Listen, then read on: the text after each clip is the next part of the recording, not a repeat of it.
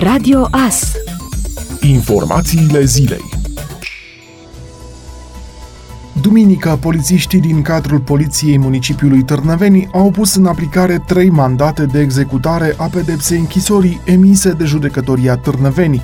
Mandatele îi privesc pe trei bărbați, toți din Târnăveni, doi dintre aceștia fiind condamnați la o pedeapsă privativă de libertate de nouă luni pentru săvârșirea infracțiunii de tulburare a ordinii și liniștii publice, iar unul fiind condamnat la o pedeapsă privativă de libertate de trei ani și șase luni pentru săvârșirea infracțiunii de tâlhărie. Persoanele în cauză au fost escortate și încarcerate în penitenciarul Târgu Mureș.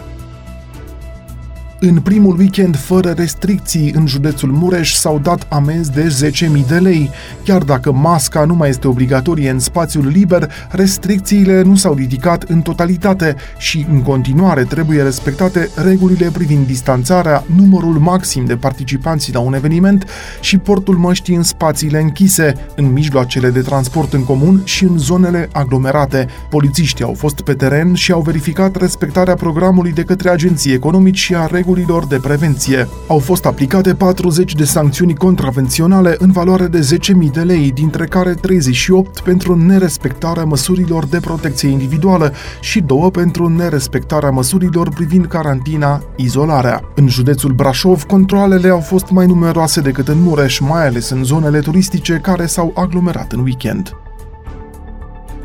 Procurorii D N A l-au trimis în judecată pe Liviu Dragnea în dosarul vizitei pe care a efectuat-o în două mii șaptesprezece în Statele Unite, la inaugurarea mandatului de președinte al lui Donald Trump. Dragnea este acuzat de trafic de influență și de folosire a influenței.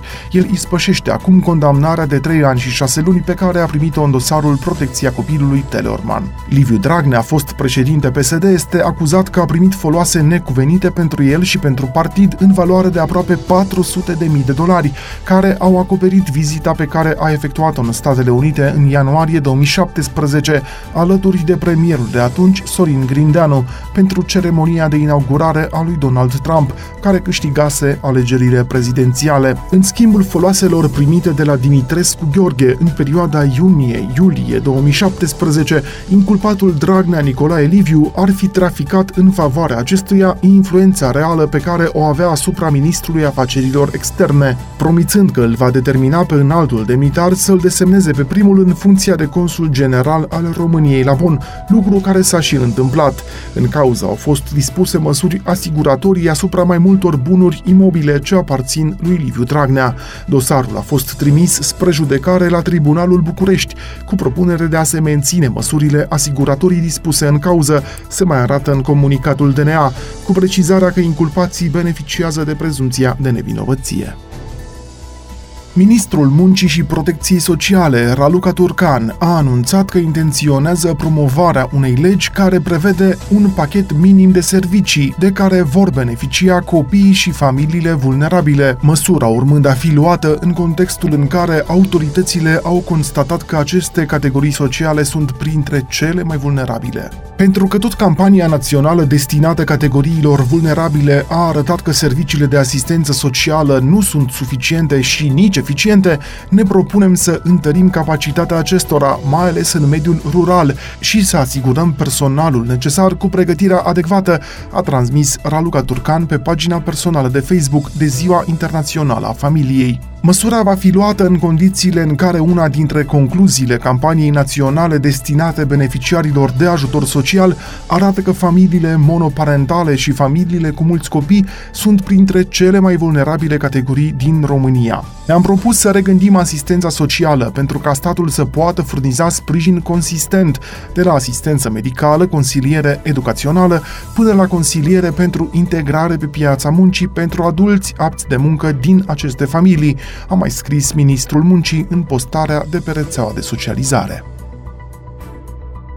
Ediția aniversară, care celebrează șaizeci de ani de la primul campionat european, se va desfășura în perioada unsprezece iunie - unsprezece iulie două mii douăzeci și unu. Programată inițial în două mii douăzeci, competiția a fost amânată pentru acest an ca urmare a pandemiei de coronavirus. Euro două mii douăzeci ar fi trebuit să aibă inițial douăsprezece orașe gazdă, însă UEFA a exclus de pe listă capitala Irlandei, Dublin și Bilbao din Spania, care nu au putut oferi garanțiile cerute de Forul Fotbalistic European în legătură cu prezența spectatorilor.